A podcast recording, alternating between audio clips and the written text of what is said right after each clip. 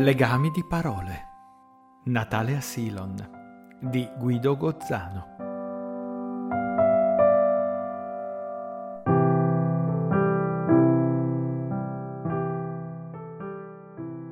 Adams Peak, Silon, 25 dicembre. Lento martirio del risveglio sotto questi climi.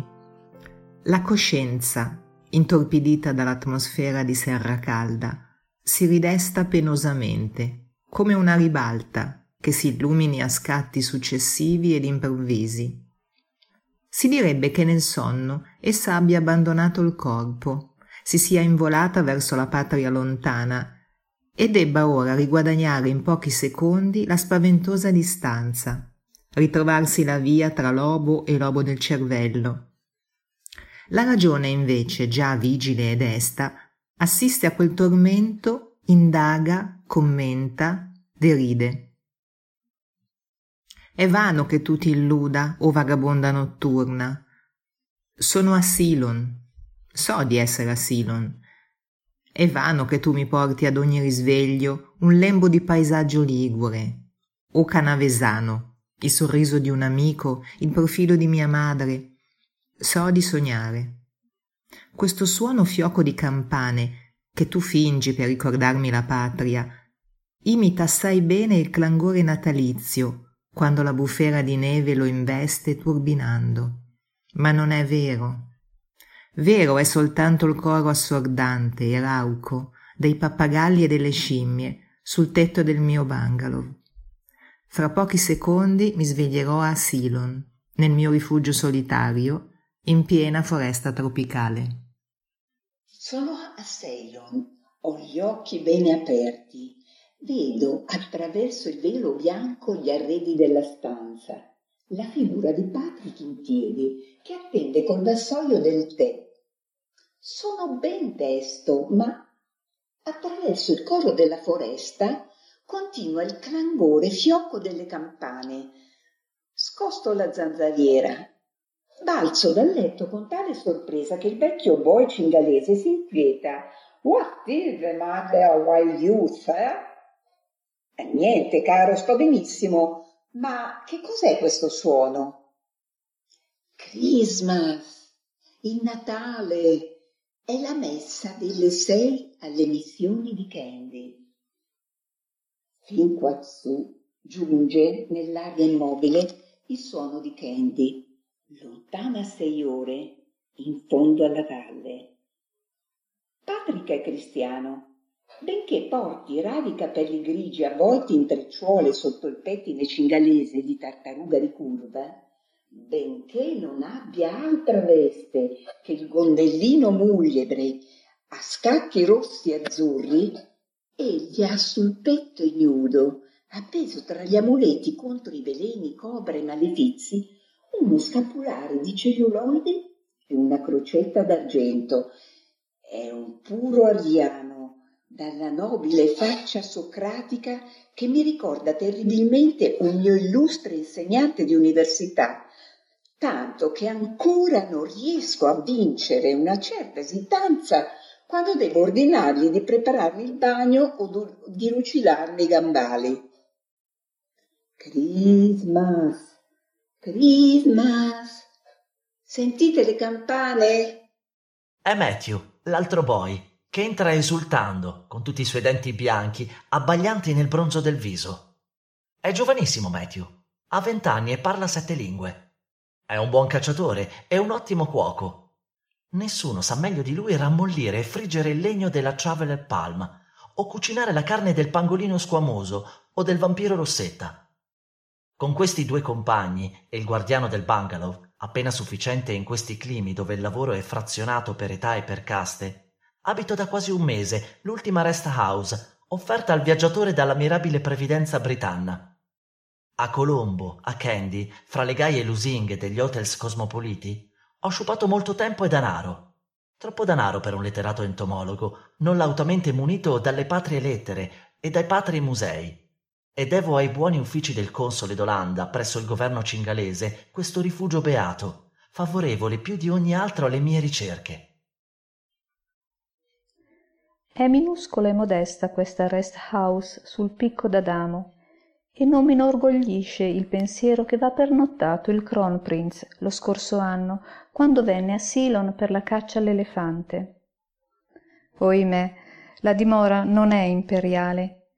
Ha una lindezza squallida di stazione ferroviaria e di casetta nipponica a un solo piano, come tutte le costruzioni dei tropici, circondata da una veranda a colonnette bianche, dal tetto ampiamente proteso. A sera si abbassa una grata a saracinesca che si chiude intorno premunendoci contro le visite dei felini. In europa gli uomini mettono le tigri in gabbia qui sono le tigri che costringono in gabbia gli uomini. Non la tigre veramente che manca in questa foresta ma il leopardo e la pantera nera cingalese terribilissima. Le stanze sono disposte attorno a un cortiletto un piccolo patio centrale e sono di una malinconia indescrivibile. In muratura bianca di calce fino a mezza parete. Dalla metà in su in legno traforato a giorno e aperto così al minimo soffio ristoratore ventrano liberamente i piccoli alati della giungla i passeri bengalini con la fiducia incredibile che hanno per l'uomo gli animali dell'India. Una camera da letto d'una semplicità da certosino, una sala con qualche pretesa europea, una cucina e una vasta dispensa che ho adibita a laboratorio con le mie casse e i miei barattoli. Dinanzi alla casa un giardinetto derisorio, con un'aiuola triangolare dove il guardiano cura con grande amore alcuni grami gerani d'Europa, storditi dal clima e umiliati dalla flora circostante. In quest'eremo mi raggiunge stamane il clangore remotissimo delle missioni. E per la prima volta, da che sono lontano dalla patria, sento in cuore una trafittura leggera, appena percettibile, ma insistente e importuna come il primo rodio del dente carriato. È la nostalgia.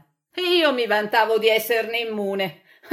Oh, in me ci si può illudere di essere un Robinson e un cenobita buddista, ma non si può scomporre la nostra sostanza prima, la quale è non soltanto per ciò che è, ma per ciò che è stata e non si eliminano dal mistero della nostra psiche millenni di evoluzione europea e venti secoli di cristianesimo.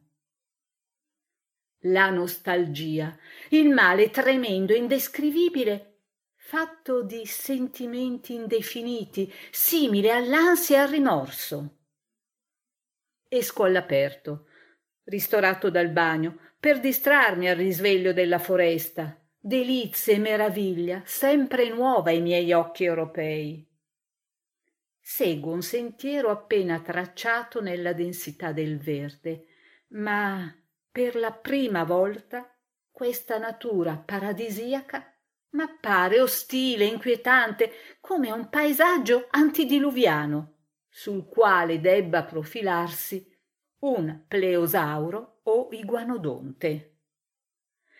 Attraverso l'intrico della flora demente dalla profondità delle valli giunge ancora una volta il suono delle campane delle missioni poi tace e mai mi son sentito così solo benché patrick e matthew mi seguano recando il fucile le reti le pinze ma quest'oggi non uccideremo è nato nella mia terra il fratello di Gautama, la bontà suprema che ogni tanti millenni s'incarna e culmina in un uomo.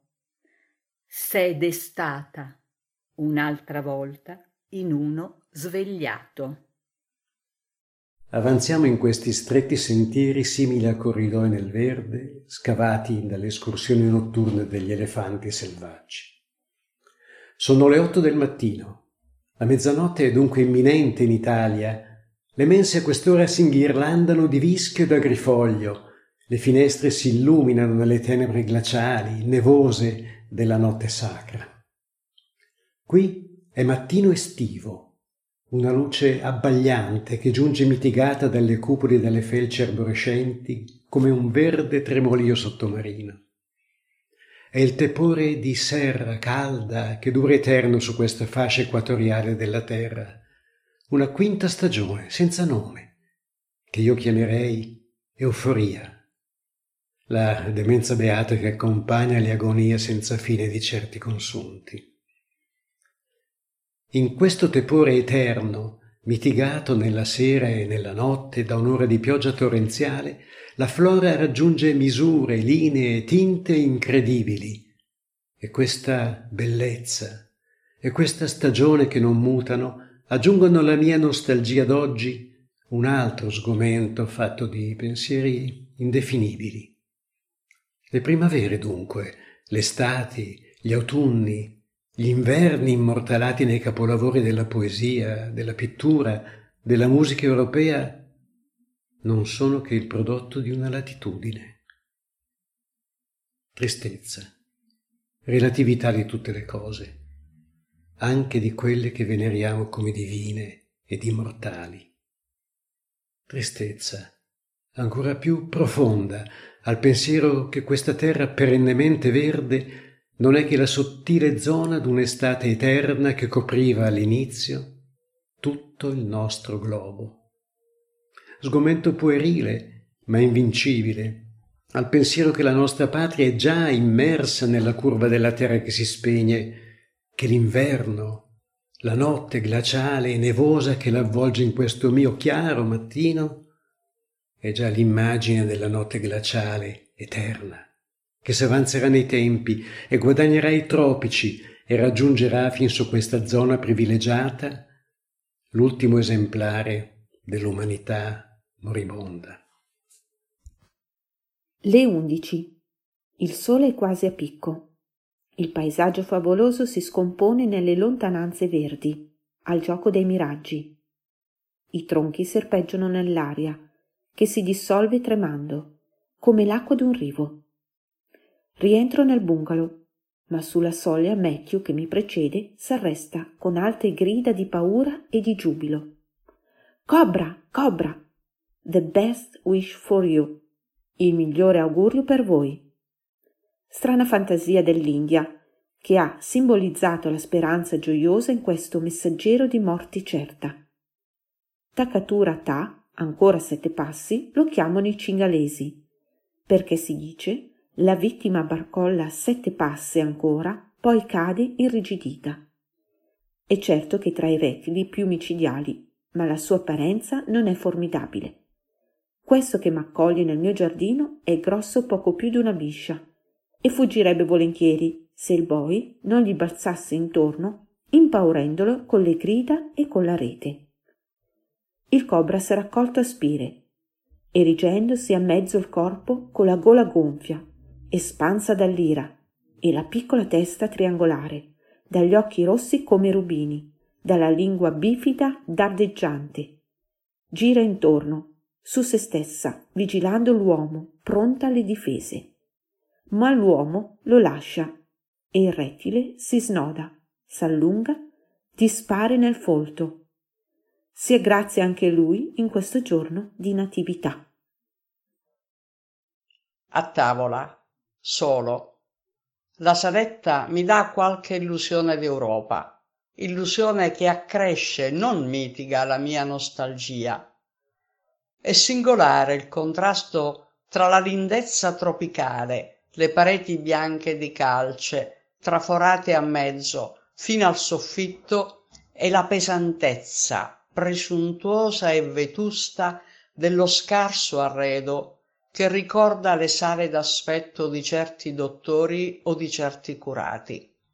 Quattro sedie in giungo, un divano esalante da troppe ferite l'anima di stoppa, una mensola impero con sopra un bentolo Robert di qualche pregio, uno scaffale con una Bibbia enorme alle pareti una oleografia moderna dei reali d'Inghilterra e due incisioni antiche, Amsterdam del secolo XVII. Cose tolte a qualche vecchio bungalow è giunta a Silon al tempo della dominazione olandese, quando i mercanti fiamminchi giungevano all'isola favolosa non ancora ben definita sugli Atlanti, dopo un anno di avventure su velieri malfidi, circumnavigando l'Africa e l'India. Patrick e Matteo vengono e vanno silenziosi, vigilando ogni mio gesto con quello zelo devoto che è la grande virtù dei servi indiani e la meraviglia di tutti i viaggiatori.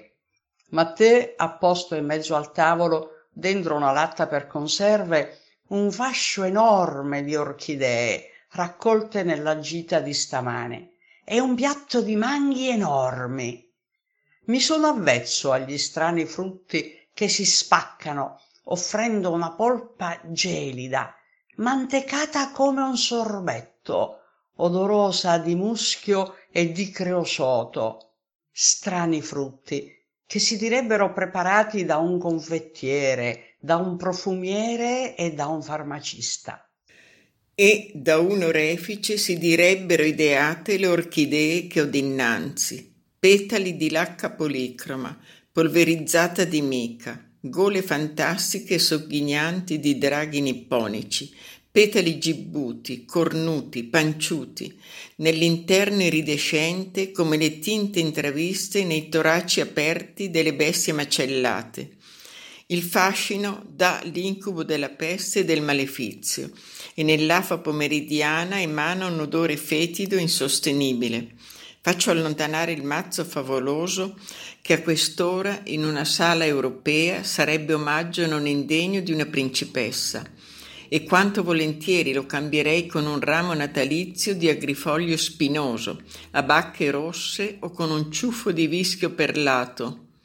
Ed è l'ora dell'afa pomeridiana, della siesta tropicale favorevole alla vista dei bengalini. I passeri, minuscoli, rossi o verdognoli, spruzzati di bianco, irrompono in fretta da una parte della sala, l'esplorano, l'attraversano a volo, rientrano.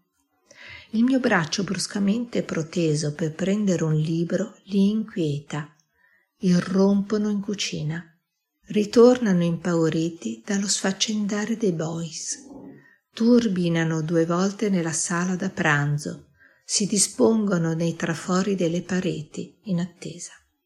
Alcuni, più audaci, considerano che non mi decido ad andarmene. Scendono, si posano sulla spalliera delle sedie, sugli scaffali, in terra, a beccare le briciole della colazione e ad uno ad uno scendono tutti, saltellano con un pigolio sommesso, ormai fiduciosi nell'uomo vestito di bianco avanzo un braccio, getto un giornale per vedere fino a qual segno giunga la loro audacia, e piccoli temerari si scostano appena.